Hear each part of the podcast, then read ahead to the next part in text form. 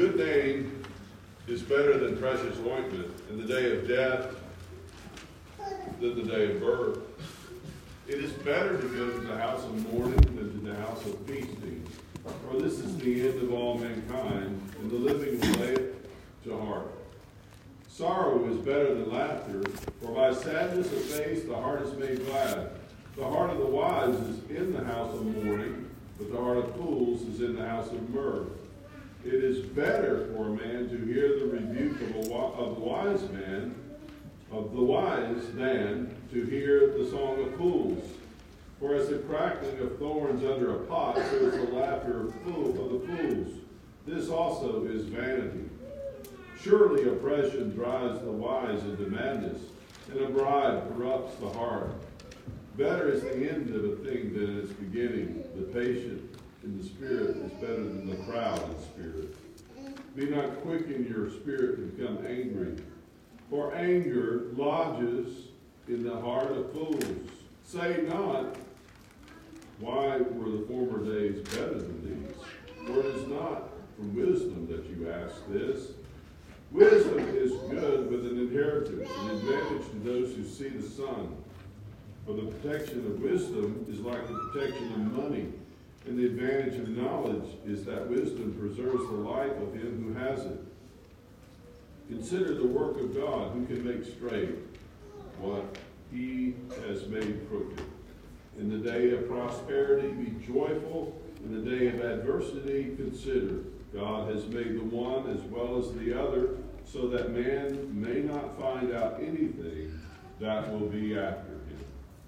Father, bless her understanding the reading of your infallible, inerrant word. The grass withers, the flower fades and falls to the ground, but your word remains forever. Amen.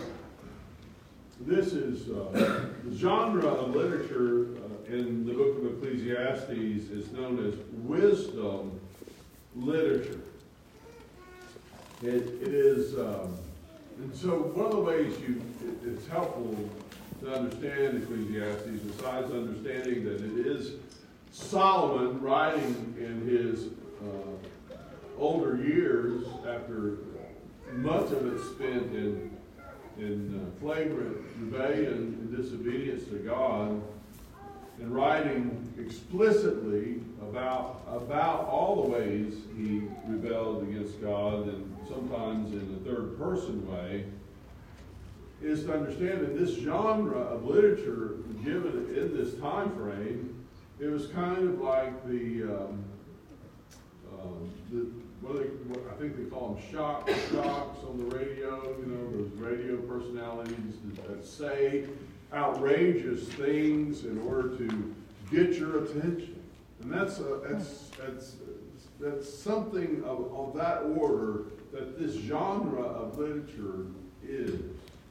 It's trying to get your attention by saying the most provocative things that that. Uh, will sober you up to where you pay attention. And right in verse 1 is, uh, is, is, several of those. The first one is a good name is better than precious ointment. Well, there's nothing particularly shocking about that. In fact, uh, Solomon, as a younger man, was given by inspiration uh, of uh, the Holy Spirit to say that a good name is better than riches. To be is have a name that is highly esteemed is better than silver and gold. So that's not particularly shocking. But the second part, the day of death, is better than the day of birth. That's that's a shocking statement. It's better to go to a house of mourning than to go to the house of feasting. Because this is the end of all mankind, and the living will lay it to heart. And so forth. It's one statement after another that has this shocking characteristic to it.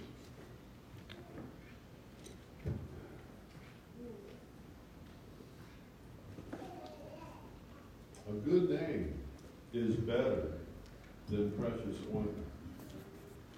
Uh, in the Middle East of that period, and, and still, if you go to the bazaars in the Middle East, um, selling the fragrant um, spices, the fragrant uh, uh, perfumes that are derived from those spices. And, and the cost and the expense of those are shocking, and, and yet they were uh, such a part of life. If you if you've shopped for perfume for your wife lately, you know what I'm talking about. It's, uh, it, they're still expensive. Well, Solomon says, under inspiration of the Holy Spirit, to have a good name is better than that. It's better than the most expensive cosmetic you can come up with, the most expensive ointment you can think of. Shakespeare, in his play Othello, uh, talks about this and through the character. He says, He who steals my purse steals trash. My purse was mine, now it's his, now it belongs to someone else. But he who filches me, my good name, steals that from me which does not enrich him, which not enriches him, he says, but makes me poor indeed. When your reputation has been destroyed, how do you get it back? And that's the observation of Solomon here. What kind of name do Christians have in the world today? I've ministered in this uh, community in Northwest Arkansas. I, I, did my, I don't know how many new members class, classes I've done. I did my, if I, I should keep track. That's the kind of person I am. I don't count things. I should. I'm counting them. But it's, I've taught that class many times. And I always begin with telling where I'm from. And then all of a sudden it dawned on me that I, I've been here longer than any other place I've lived. I'm from here, even though the people I'm talking to are from places that I came from. But I came from those places 40 years ago. I, I did a new members class today in which I had been here longer than the people I gave the class to have been alive by a considerable amount.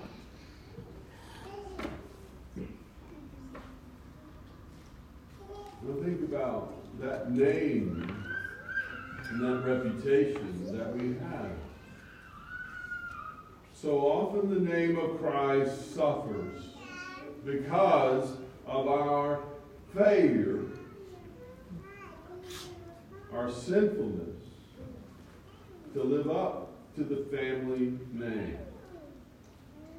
The Apostle Paul, writing to the book to the to the Romans, the Romans were a mixed congregation of Jewish background believers and Gentile believers, and, and uh, it's, uh, it's, just to uh, consider what, what he was saying. He first speaks to the Gentiles, and then he speaks to the Jews, and he goes back and forth in that book to, to uh, as, as someone who was totally Jewish background to explain to them their sin. In chapter 2, he talks to the Jewish believers and he says, he points at them and he says, It's for your name's sake, because of how you act and because of how you live, that God's name is blasphemed among the Gentiles.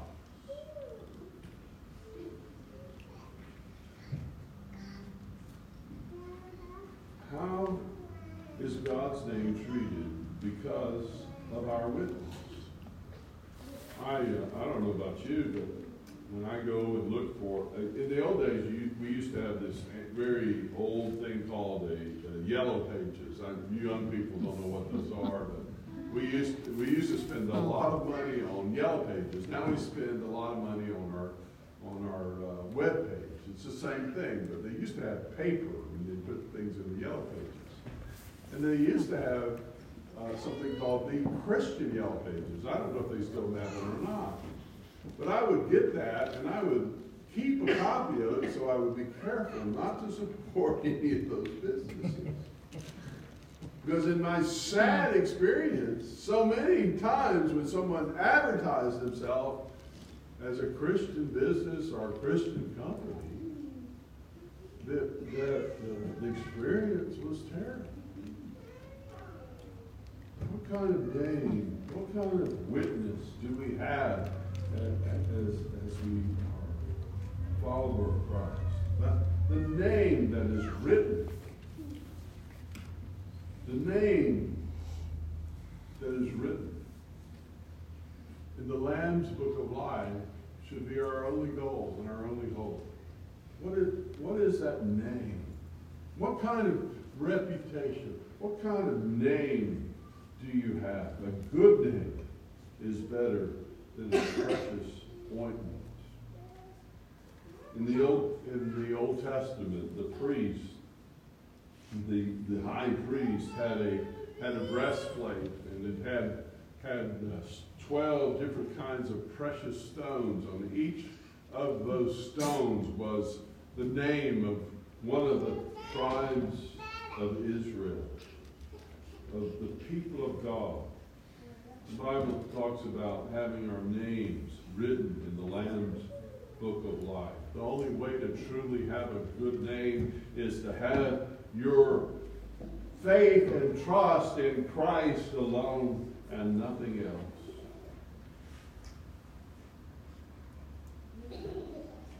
The second thing in this text to point out, it is better. It is better to go to a house of mourning. The day of death is better than the day of birth, and it is better to go to the house of mourning than to go to the house of feasting. Because this is the end of all mankind.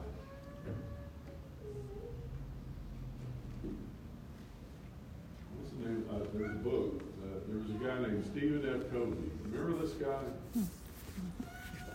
And uh, he wrote a book, Seven Seven Habits of an Effective Life. Anybody ever read that book? Some of you old people have. Yeah. He's a Mormon. He wasn't even a Christian. He wrote this book called Seven Habits of an Effective Life. He had some. He had some um, some good, good uh, advice. So, so I, I, I, call them common grace insights. And the first one, the first habit of an effective life, he said, was to begin with the end in view. And he, his illustration is imagine what you want written on your tombstone. What, what do you want said about you on the day of your death? What do you want to be remembered by?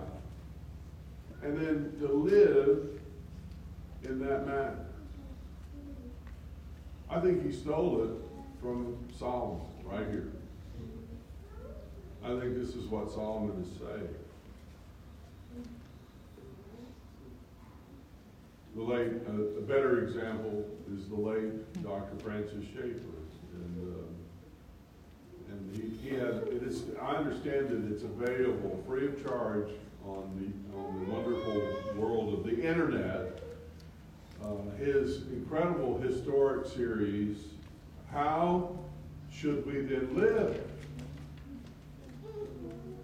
He, he says in that book that every year he would um, he would uh, take a trip out to the city dump when they had, when you could do, and you can still do that. You go out to the city dump, but they sort everything before you get there. But that day, he, you could go out to the city dump, and he said he would look at the city dump, and he would sit there and contemplate all, all the stuff that all the ruins of all the stuff that lie there that people had spent their whole lives trying to accumulate, and he would realize that it was all going to end up on the dump. And so the idea is how should you live in light of the fact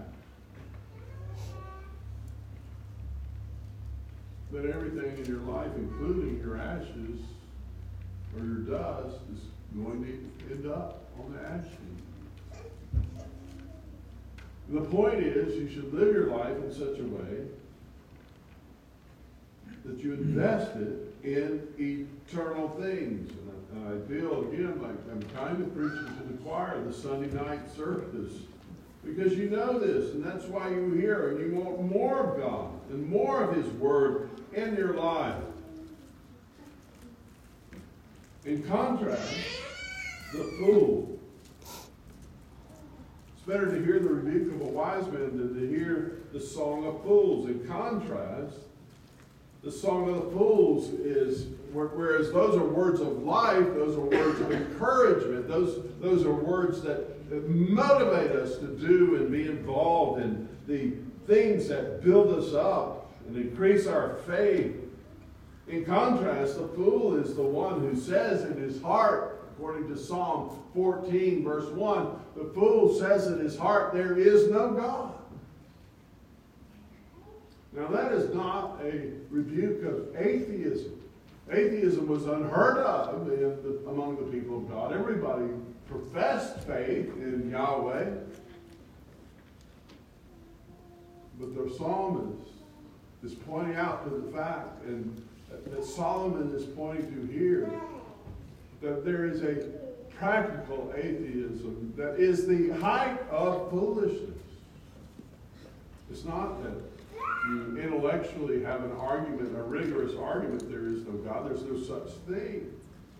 But you live in such a way, you act such a way, and you order your life in such a way that you confess there is no God. And he says, their laughter, their party, their reveling is like the crackling of thorns under a pot. And I, I thought about what does that mean? Well, if you if you've ever, I don't know, I, I don't know. I a confession here. I grew up liking the bird thing. some of you, some of you are like that. Liam piled up this big pile back there one, one, one time, and I couldn't stand it anymore, so I went and lit, lit it. I even called the fire department first, and then I still had two fire trucks yeah. anyway, he, he's over. You got you got to see the film on the on the church video. So. But when you burn thorns and branches and brambles, what it is an irritating noise. It crackles, and it fizzes, and it sputters. And the laughter of fools is like that. It's irritating. It's annoying. this frivolity, this lack of seriousness, this lack of earnestness for the truth is like that, and it is vanity.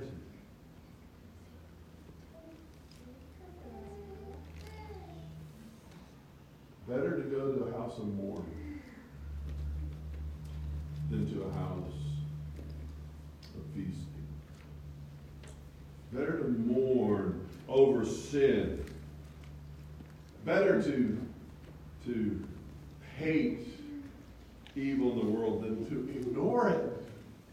That, that's the way we normally deal with things. We, we want to escape with whatever sport is prevalent or whatever movie or entertainment or uh, some diversion. It may be in and of itself not a bad thing but rather we are called by the Lord Jesus to. Luke.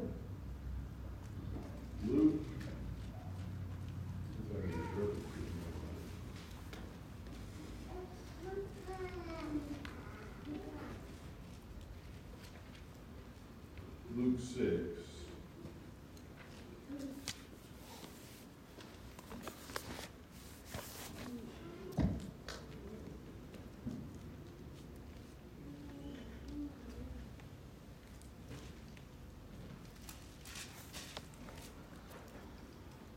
verse 25.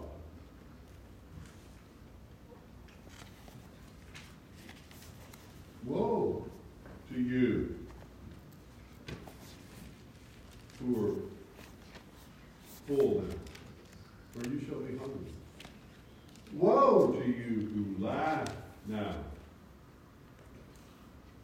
for you shall mourn and weep. Woe to you when all people speak well of you, for so their fathers did to the prophets. The Sermon on the Plain after the Sermon on the Mount. Sermon on the Mount, Jesus says, Blessed are you who mourn. It's a blessed thing to mourn the things that grieve the Holy Spirit in us.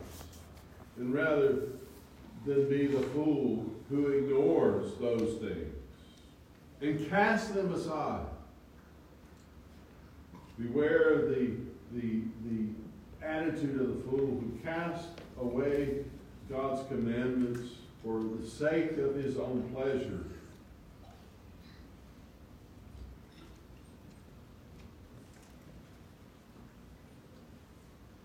in verse 7, we see what causes, uh, what brings about corruption in our own heart and our culture and our society. Here it is. Surely oppression drives the wise into madness. What is, what is oppression?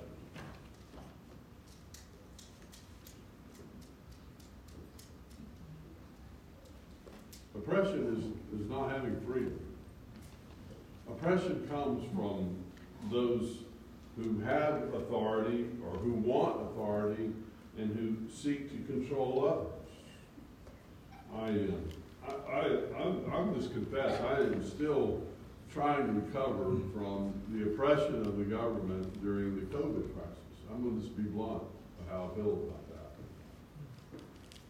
I felt like we didn't, we didn't know, you know, as we were fearful, and, and, and what, that's what happened, that's how we get oppressed, is when we don't have knowledge. Now that we have knowledge, it's easy to look back and say how, how things were wrong. But we should never respond to those who would tell us to disobey God. When He has commanded us to gather, to worship Him together, we should gather to worship Him together. We should be always be careful and, and loving of the vulnerable, those who are hurting. Now, I'm not saying that we shouldn't do that at all. But it was a cause of oppression. Why did the children of Israel groan in Egypt? Because they were oppressed, they were enslaved, they were forced to, to labor in unjust circumstances. Solomon, as a ruler, no doubt committed injustice and knew what it was to cause people to labor in unjustly. And we know this is true in terms of his taxation that was manifest in the successors to the throne of Israel with Rehoboam and Jeroboam. Remember? The reason that the kingdom is finally torn from the lineage of, of, uh, of Solomon and David? Because they wouldn't listen to reason. They increased the oppression and the taxation on the people of God, and finally there was a civil war and a rebellion. Things do not change. There's an overbearing oppression in so many places in the world where God's people are crushed to powder every day. There's an oppression on the march where, where, where people are so full of hatred and leaders see this and seize upon it. And the end result is madness. That's what the writer says. Not only is there oppression from unjust rulers, there is bribes that corrupt a heart.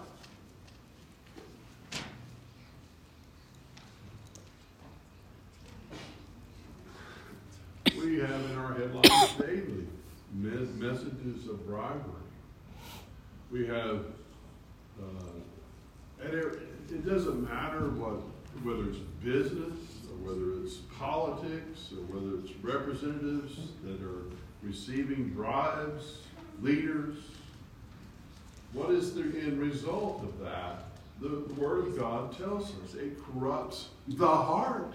because if you think you can buy favor or, or, or get favor because someone has purchased you, it doesn't matter whether you're in the church, a, a minister of the church, a, a, any field.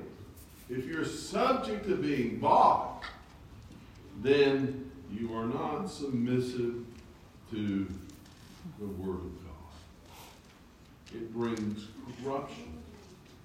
And some of you know better than I. You can tell you can tell tales of corruption. There are certain parts of this world you cannot go and do anything unless you are willing to pay a bribe.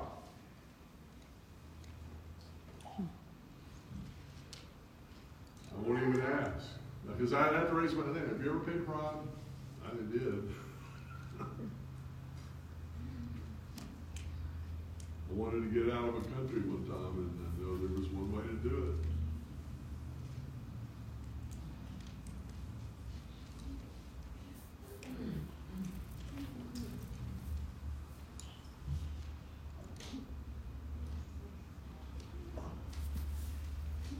The end of a thing is better than the beginning. The patient of spirit is better than the proud of heart. Don't be quick to become angry. For anger lodges in the heart of fools. What? We did Psalm 87 a while back. In, uh, yeah. Don't burn with anger. That, that is a fool's errand. That creates more problems than, than, than, than uh, any anger. Anger, burning anger, lodges in the heart of fools.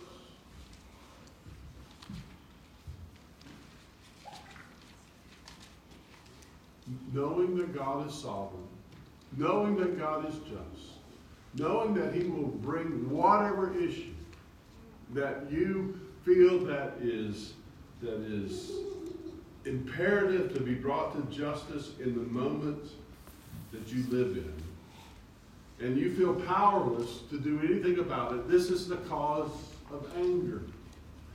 God stops that when we stop and, and realize that He is sovereign, that He is in control, that He has already ordained the outcome for our good and for our favor because he loves us.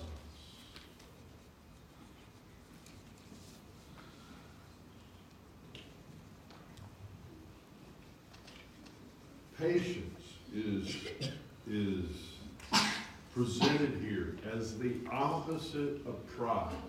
Think about that. I, I, when I read this verse and I apply it to my life, I said, what a what a proud, arrogant person you are, Paul Sagan.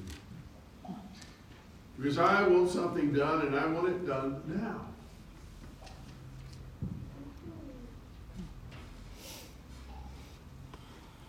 God,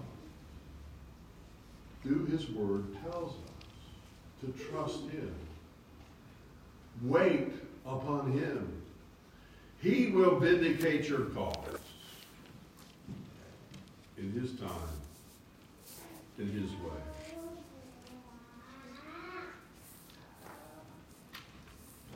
Life under the hand of God is glorious. Wisdom is good with an inheritance. Uh, it is an advantage to those who see the sun. The protection of wisdom is like the protection of money. And the advantage of knowledge is that wisdom preserves the life of him who has it. Consider the work of God. Who, who can make straight what he has made crooked? If God has ordained something that you cannot change, that affects you, he has done so for your good and for his glory. I am. That's, that's not to be fatalistic. It doesn't mean we go out and play in the interstate thinking that we won't be harmed, which is, is foolishness. but it's speaking of those things that inevitably happen in life that are painful and difficult. and they happen. Whatever the circumstance, the one who trusts in the Lord and his provision is not shaken from those things. Because our heart and mind is focused upon our future glory that is revealed to us in his word. And his word is absolutely faithful.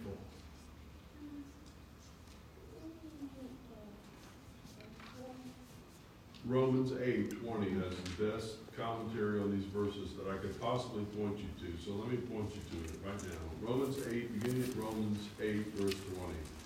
For the creation was subjected to futility, not willingly, but because of him who subjected it.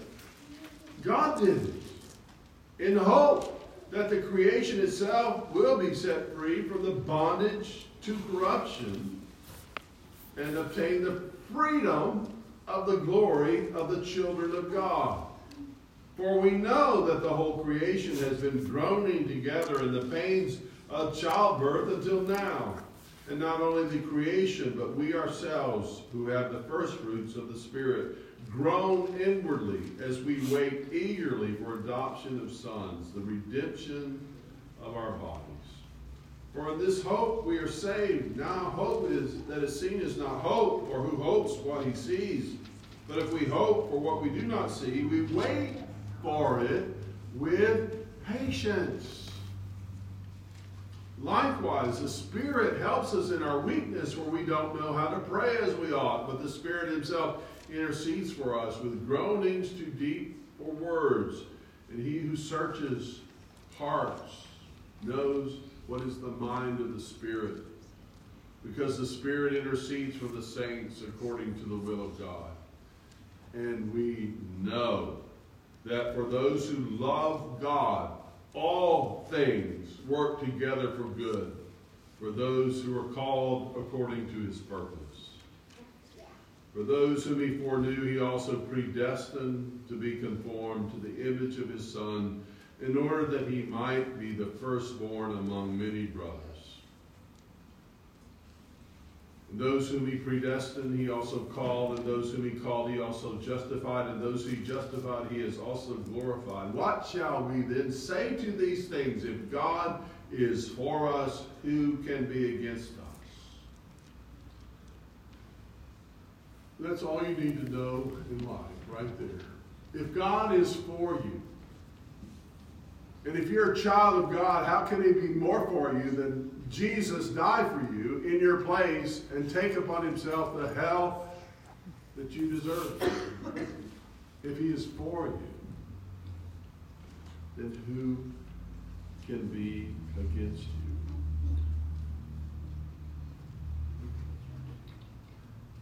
I tell the story period. Many, I know many of you probably heard this ten times, so I'll tell it.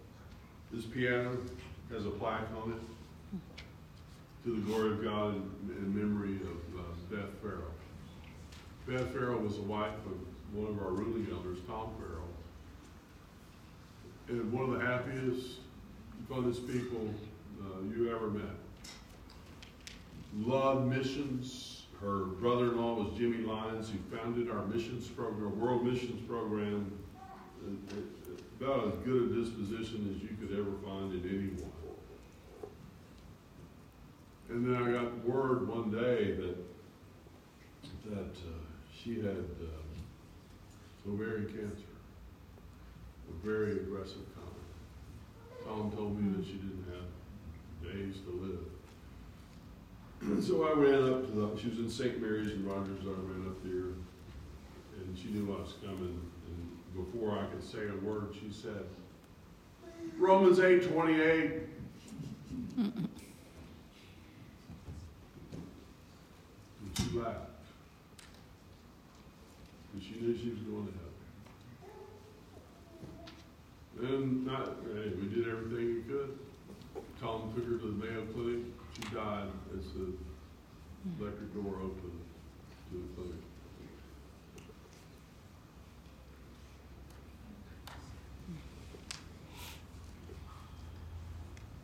This is where the Apostle Paul got to early on.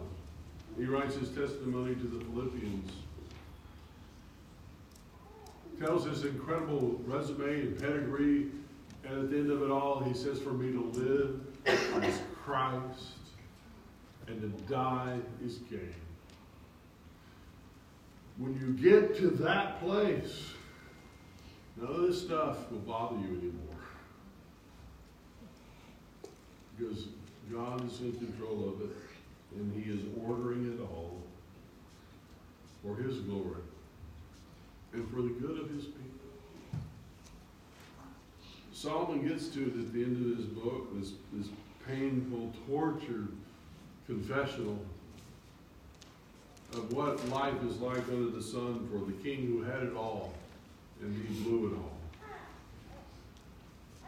But it's really good news. It seems depressing at times. And this world seems depressing. And if we look down and we focus on ourselves and we look down at the ground and look at our sin and look at all the problems and, and fail to look up to the cross, yeah, we'll be depressed. We'll be discouraged. If you're in Christ, if your faith and trust is in Him, you will look at this stuff like Solomon did, and you will you will be cynical. You will comment on it. You will observe it, but it will bother you. For the joy that was set before him, he endured the cross. And what is his joy? To save a people for himself forever. Hallelujah. Let's pray. Father, thank you for your word that tells us the same thing over and over in so many different ways. Thank you for Solomon's repentance. Thank you for his observations of life, Father, that are sometimes troubling, but they're troubling because they're so true. Indeed, nothing that has happened today hasn't happened before, and it will happen again until the Lord returns. There's a new heaven and a new earth, and we long for that day, and we long to be clothed in, in, in immortality. But in the meantime, you've given us life under the sun, and you've given us joy and hope and laughter. Not the laughter of fools, the laughter of your children. We can stare death in the face and say Romans 8 28. Hallelujah. Ask for that faith to be in each one of us tonight in Jesus' name. Amen.